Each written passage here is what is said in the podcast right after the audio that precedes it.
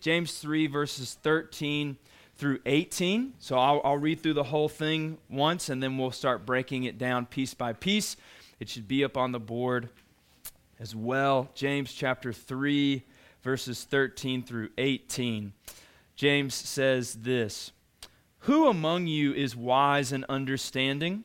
Let him show by his good behavior his deeds in gentleness of wisdom. But you have bitter jealousy and selfish ambition in your heart.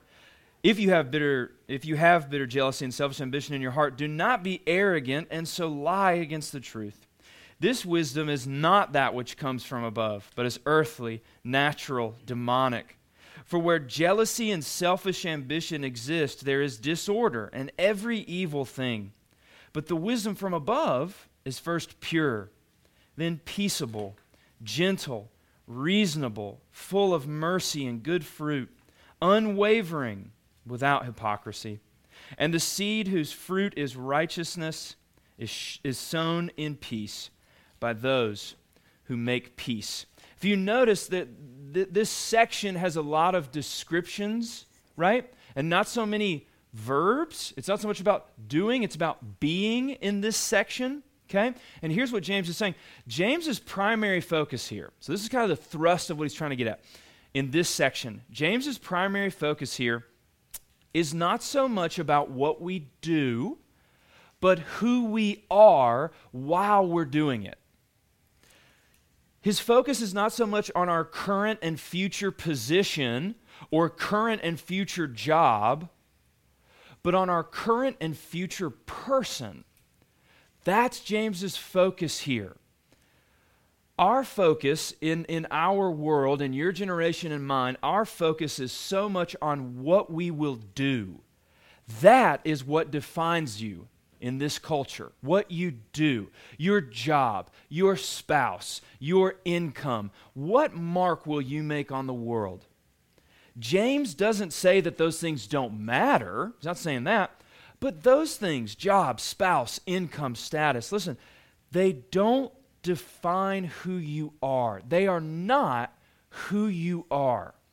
And here's how I know this because one day, be it tomorrow or 50 years from now, you will pass away.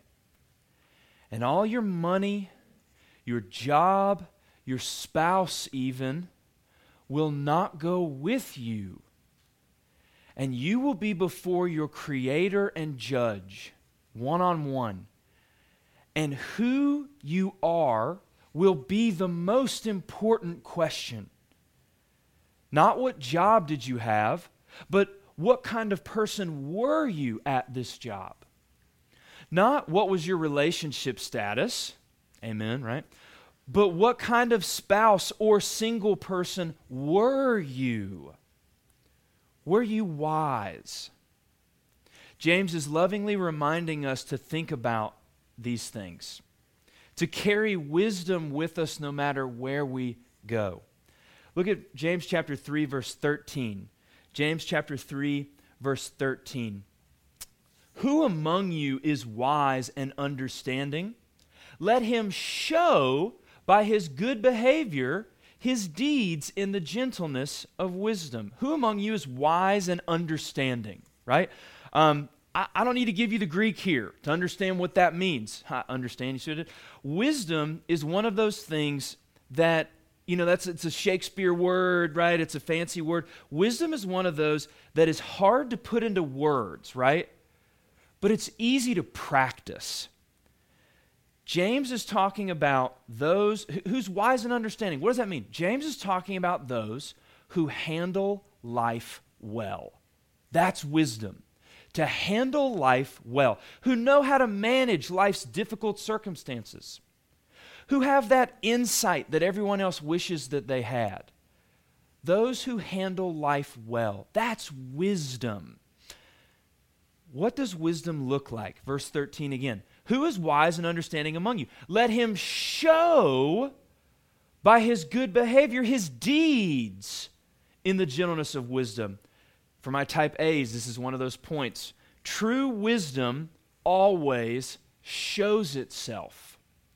True wisdom always shows itself. If he, if he has wisdom, let him show by his good behavior. To, so, so this is what he means when he says show it. Wisdom always shows itself. Wisdom is always visible to others. To James, wisdom is not so much strictly kept in your mind, it's displayed in your body. It's not just facts and figures and good stories. Wisdom isn't just wise words from someone that's removed from the situation. Wisdom shows itself in the moment. How you react in the moment is what shows whether you are wise or whether you're foolish. Wisdom is immensely practical, it's, it, is, it is the feet of knowledge. Wisdom is knowledge walking itself out, showing itself in your life. Wisdom is not so much what you think, it's how you live. That is wisdom. You can know and think you know, but when push comes to shove, if it's not there, you're not as wise as you think you are. Wisdom shows itself. And then how does it show itself? Verse 13. Let him show by his good behavior his deeds in the gentleness or meekness of wisdom.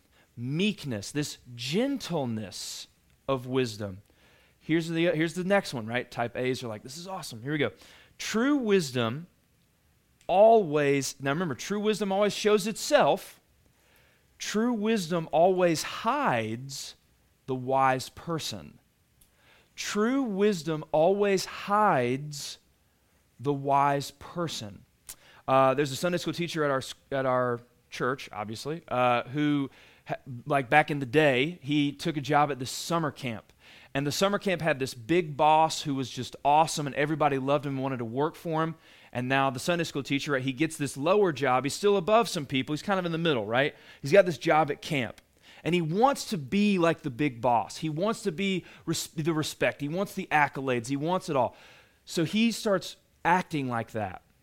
Well, at the summer camp, they, because it's summer camp, like some of the toilets stopped working, so they had to start digging like this long kind of trenched to lay more piping to, to fix the problem. So he's ordering people around, telling them what to do, telling them where to dig and where to go, and they're like, well, all right, you're the boss, okay. And, why, and he's, he's kind of manage, managing while they're digging. Well, and then the big boss drives up. And, and they're making great progress, so he's super pumped. So he runs over to the big boss and he's like, Man, this is awesome. We, we, have, we have made so much progress. He's ready for the pat on the back, right? He's excited for it. And the boss walk, gets off, like the golf cart or whatever, and walks right by him. Doesn't say a word, which is kind of weird. And you may already know where we're going with this. And the boss walks over to the workers and grabs a shovel and starts digging. And so the Sunday school teacher that I know, he, he thought it was so weird, so he goes over and he's like, Man, you don't have to do it. We've, we've got people who are doing that. And the boss doesn't say anything to him and just keeps digging. And he says, Listen, man, we're, tries one more time, right? We're, we're making good progress. We don't, you don't have to do this. And the head of this camp just keeps digging with everybody else. And in that moment, the Sunday school teacher talks about, he said, in that moment, he realized what the boss was trying to teach him about leadership. And he realized in that moment why everyone wanted to work for him. James says wisdom results in meekness. Wisdom results in gentleness. Isn't it ironic that wisdom shows itself by hiding the wise person? You can almost say that wisdom shows itself by a person who's willing to hide. Wisdom is like this. This is what I mean when I say wisdom hides the person. Wisdom is a diamond buried so deep that in order to really get to it, you've got to dig so deep that it buries you. Wisdom is like a diamond that is buried so deep that in order to really get to it, you've got to dig so deep that it buries you. You get buried. As soon as you find wisdom and you come up and say, I've got wisdom, you've lost it, you see. The cost of wisdom is yourself. The cost of you showing gentleness and wisdom is yourself, your reputation, your accolades, True wisdom is selfless wisdom, or it's not wisdom. This word for meekness or gentleness, whatever it says in your Bible, it means putting yourself away. That's what it means in the Greek. To put yourself away. What does that mean? Like you go in the closet and, like, okay, I got no, like your agenda. Wisdom is found when you let yourself go. Look at James 3:14. This is the opposite of that. But if you have bitter jealousy and selfish ambition in your heart, do not be arrogant and so lie against the truth. If you have jealousy, this word for jealousy, it means any emotion that you let run wild. Any emotion, any desire that you just let run wild. We think of jealousy, that's like a Disney Channel cartoon word. Like jealousy shows itself in a pointy beard and like an evil laugh. But James says that jealousy is when you let what you want run over everyone else. Your agenda, your plan, your way. I've said this before, as you guys are in college, you guys are a generation away. You're already volunteering in churches, but you're a generation away from being the people who make the calls in your churches. And as you start to volunteer and work in churches, you need to understand people volunteer in, volunteer in churches all the time, and they don't get this. People at your job are a nightmare to work with or talk to because they're like this. Are you like this in some ways? I'm volunteering at church. Are you, though? Because according to James, true humility is not signing a form and showing up on time. Truly volunteering, true wisdom is putting yourself aside, putting your agenda on hold so that God's church can continue forward, submitting yourself to that. That is wisdom. I think sometimes, even in church world, you have people who will join a church and they'll want to help immediately. And we may say, well, listen, we, we want to get to know you for a while. And then they get mad that they can't help. Do you see the, the weirdness about that? They're mad because they can't help. That shows that their, their heart's attitude doesn't actually want to help. If you really wanted to help us, you would end this chaos by taking a step back. But because you're, you're so desperate to help, your agenda is helping. And you want to help so much that you're going to hurt me until you can help. You see what I mean? How twisted that is? You want to be such a good husband or you want to be such a good wife that it needs the marriage needs to be like this and if it's not like this it's, it's not going to work and then you, you've burned your own house down. Because you're a, you, you want to do so much good that you're doing harm. You see what i mean? Put you're, you're not putting yourself aside so that the other can flourish so that the group so that the team can flourish it's a lesson on leadership as well. James 3 15 through 16. This wisdom is not that which comes from above, but is earthly, natural, demonic. For where jealousy and selfish ambition exist, there is disorder and every evil thing. Notice in verse 15 it says demonic. James, you, you know James, I hope at this point, that he does not choose his words lightly. We think of spiritual warfare as whatever like dip your stuff in chick-fil-a and like like get them with it right? Only chick-fil-a right? Like and and they're screaming and the chair's floating. Like that's what we think of as spiritual warfare. But in james's mind demonic activity shows itself in someone who's being selfish and they won't let it out of their teeth. Do you see that? That is spiritual warfare. That's what james is concerned about.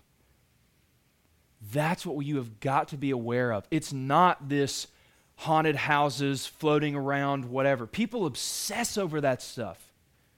Meanwhile, their selfishness. Think, think about this. You want to teach a, a small group on spiritual warfare, and I tell you you can't do it, and you're so angry about that that you start causing harm in the church. You see the irony there? You're actually the bad guy in the spiritual warfare. And you wanted to teach a small group on spiritual warfare. You see what I'm saying? In James's mind, spiritual warfare takes place in the heart just as much as it takes place in the, or more so than it takes place in the haunted houses, what I'm doing with my hands, okay? You've got to understand that when you get in an when you're married and you get in an argument with your spouse and then all of a sudden lust comes out of nowhere. This desire for others or this, or this leaning towards pornography or whatever or what have you. This anxiety, this anger. That's the spiritual warfare. That's what James is talking about. That's the demonic activity that James is talking about here. James tells us here to look at the fruit. That will tell you where this wisdom is coming from. So, Sarah Beth and I were talking about earlier. How do you know what kind of tree it is? You can't until you see the fruit. Is this wisdom from the world or wisdom from God? Well, how do you know what seed has been planted? Look at the fruit. Is there drama everywhere they go? Hope it didn't hit too close to home, right? Does any does everyone walk on eggshells around them? Do you leave their house more angry than when you got there? And that's what I want to harp on because I do this. I have caught myself being so negative lately about things that if someone comes to me with a problem, I'm so quick to just keep adding negativity to the situation that I'm not helping. I'm just making it worse. Now they leave more angry than they were when they started. Are they healthy to be around? That's the world system. That's Satan's system. Listen, it's this idea keep that fire burning. That's what Satan wants you to do. It doesn't have to be anger, whatever it is. Keep that fire burning. Make them more angry about how unfair the situation is to them. It feels good because it feels good.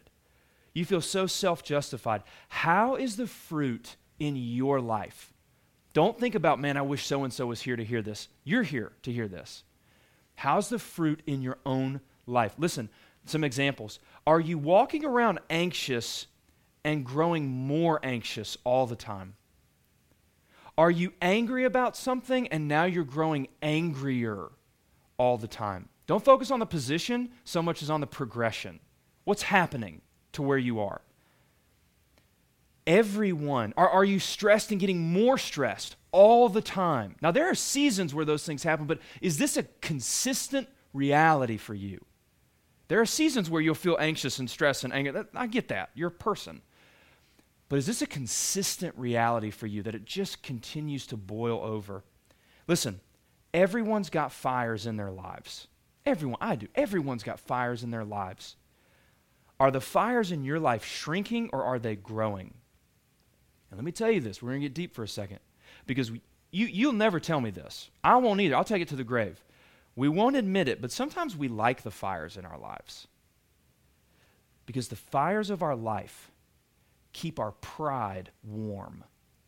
The fires in our life, they keep our pride warm. I'm going to stir up my own anxiety from time to time because it reminds me that I'm just the victim here. And if I'm just the victim, that I don't have to do or change anything. It keeps me warm. I'm just going to keep focusing on this thing that has made me so angry. Let's go somewhere. Let's, let's go to Dairy Queen. Take your mind off it, right? Amen? Yeah. No, I don't want to do that. I want to keep talking about why I'm so upset all the time. And soon enough, that's all we talk about. I'm just going to keep reminding myself that I'm right. And in the end, Listen, and in the end, it wasn't what the other person did that ultimately hurts you. We burn our own house down. That's what Satan's wisdom does. It only destroys. And think about James's, t- and I want to back up. Think about the fires in your life. Are you actively trying to put them out? Or if you're really honest with yourself, do you really just kind of, is there a part of you that likes fanning that flame? Think about James's time. The church was facing pressure from the outside, and that pressure, we talked about this before, that pressure puts it put on people, it shortens your temper, it thins out your patience. And James is saying here, as this is happening, don't start attacking each other. Don't get selfish on each other. Don't backslide on each other. You think if the church just did things your way, it would be better. if the team just did things your way, if your relationship just went how you want it to go, things would be better. So you selfishly push your agenda and no one else's, and before you know it, the church has split in half over this. Chaos reigns. All in the name of you trying to do what's right and what's good. When in reality, what's right and what's good is you putting yourself aside so that the greater good can take place. Lastly, 17 through 18. But the wisdom from above is pure, then peaceable, gentle, reasonable, full of mercy and good fruits, unwavering and without hypocrisy. And the seed whose fruit is righteousness is sown in peace by those who make peace. Satan's wisdom kills and destroys, but God's wisdom puts out these fires so that you can finally feel the cool of the day again. We'll go through some of these, these describers, descriptors. God's wisdom in your life is pure.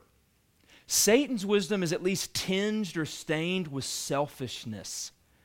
It's really about your own agenda, if you're being honest. But God's wisdom is not about the right agenda, it's about the good. That's God's wisdom. It's not about, this is the right agenda, this is what we should be doing. It's about the good. If the group's not ready to receive that yet, how are you patient with them? God's wisdom brings peace, it's peaceable. What is the best thing for this group in the moment? Someone says something to you that you don't like. Do you just take it on the chin and move forward? Because if you open your mouth to rebut this, it's going to start a fire that you can't put out. Is your pride really worth the, the, the destruction of the group to get your last word in, to get them back? Sometimes peace in the group requires that you follow in Jesus' footsteps and die so that the group can live. Die to your agenda so that the group can live. Do you remain silent? Do you need to speak up? What's the right thing to do, not for you, but for everyone, including you? Because if you're honest, even if it's dying to yourself, it will benefit you in the long run. What's the best thing for the group, for everyone, including you? God's wisdom is gentle. In order for there to be peace, we must be gentle. Here's how this works being gentle. Areas of tension in your life have got to be addressed. They need to be dealt with because they are just areas where all, and you know this, they're areas where all this wood is piling up and all that's going to happen is, is when Satan strikes the match, the whole thing will explode. But if you can get rid of all that kindling, if you can start to address the areas of tension in your life, gentle means tolerantly, though not weakly, accepting the other person. Tolerantly, though not weakly. Gentle is not you being a doormat. Putting your agenda on hold is not you being a doormat for other people. It takes strength to love someone that you don't like, who you don't agree with. Gen- excuse me, woo, got caught there. Gentle means quickly willing to rebuild a bridge. Quickly willing to rebuild a bridge. Now, there's wisdom in here, but gentleness means quickly rebu- willing to rebuild a bridge. Are you willing? Here, here's what that means. Now, listen, if they like lit their house on fire last week and they come to apologize to you, well, quickly rebuild a bridge. Whoa, whoa, whoa. Be wise here, but here's what I'm here's an example. Are you willing to accept an apology from someone who's wronged you, or do you have your lecture locked and loaded, just waiting for the other person? You see what I'm saying? Are you willing to accept the apology and move forward, or do you have your lecture locked and loaded? Are you only going to be cool once you get yours in? My wife has this mom at her school whose son is a nightmare. Uh, he won't focus, and he won't focus, and she is delusional. She thinks it's the teacher's fault, never her son's. And she sent Kristen this email a few days ago where I would have lost it. I would have gone office space, you know, where he beats up the printer. I just lost all of you. It's okay. Where, but I would have like gone crazy. And Kristen responded to the email and said, "Are there activities that you suggest that I could do that would help your son focus?" instead of sticking back she heard this woman's problem and then engaged with her. Listen, she knew they were enemies, and instead of loading up, she started building a bridge. Have you tried to build a bridge towards your enemies? Or do you just accept that they're going to vote that way and they're idiots and so be it? They're just going to make this decision about their body and so be it? My parents are just that way and so be it? Or have you actually, you, and you can only answer that. You know when you've actually tried versus when you like just want to check off that you tried. Have you actively tried to build a bridge towards your enemies? Um, Sun Tzu was a Chinese general. I know you know this, right? Who lived before Christ came to earth. He wrote The Art of War, which to this day, over 2,000 years later, is the leading philosophy of Eastern Asian warfare. And in it, he says it is best to win without fighting. Dude wrote the book on war, literally. And he says it is best to win without fighting. That is wisdom. A couple other things. Wisdom is reasonable. This is and this is so huge. Oh my gosh. Wisdom is reasonable, guys. Um, okay, we're, we're getting short on time, but I got to give this example. Um, there's it's in it's in Harry Potter and the Sorcerer's Stone.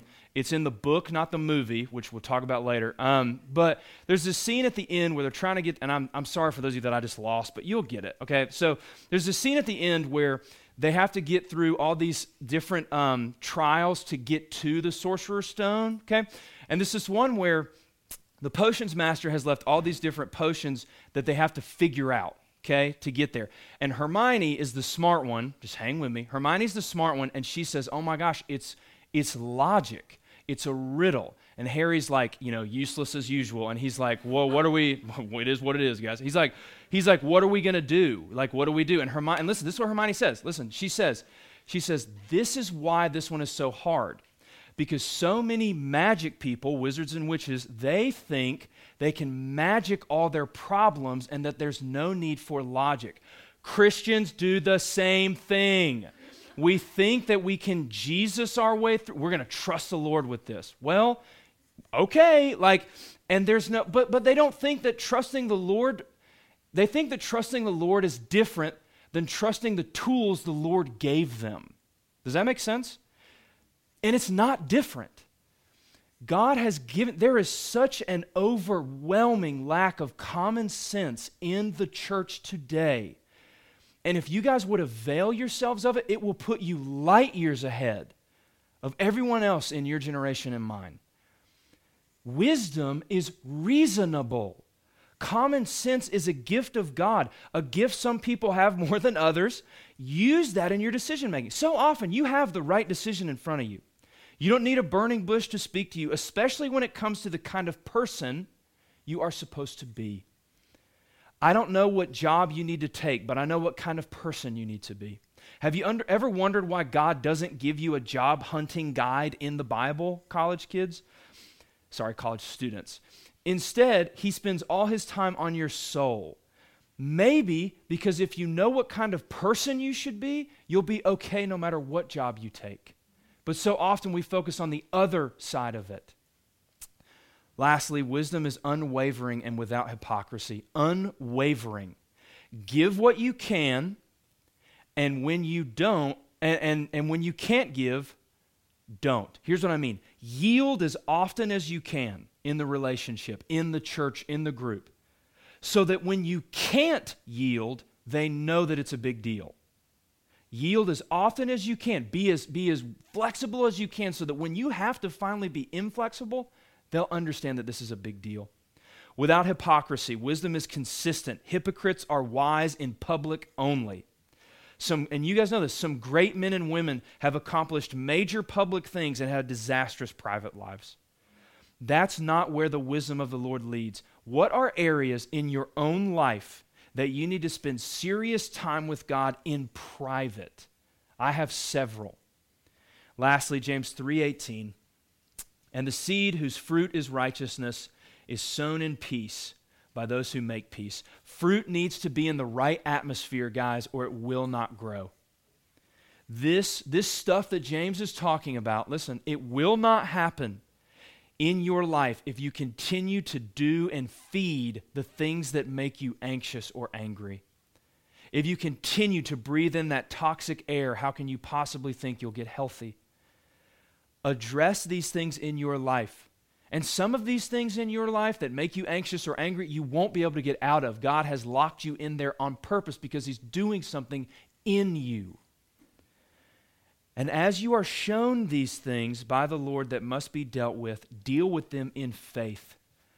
Go slow, seek friends to help you, and we can grow this garden of righteousness together. Let's pray.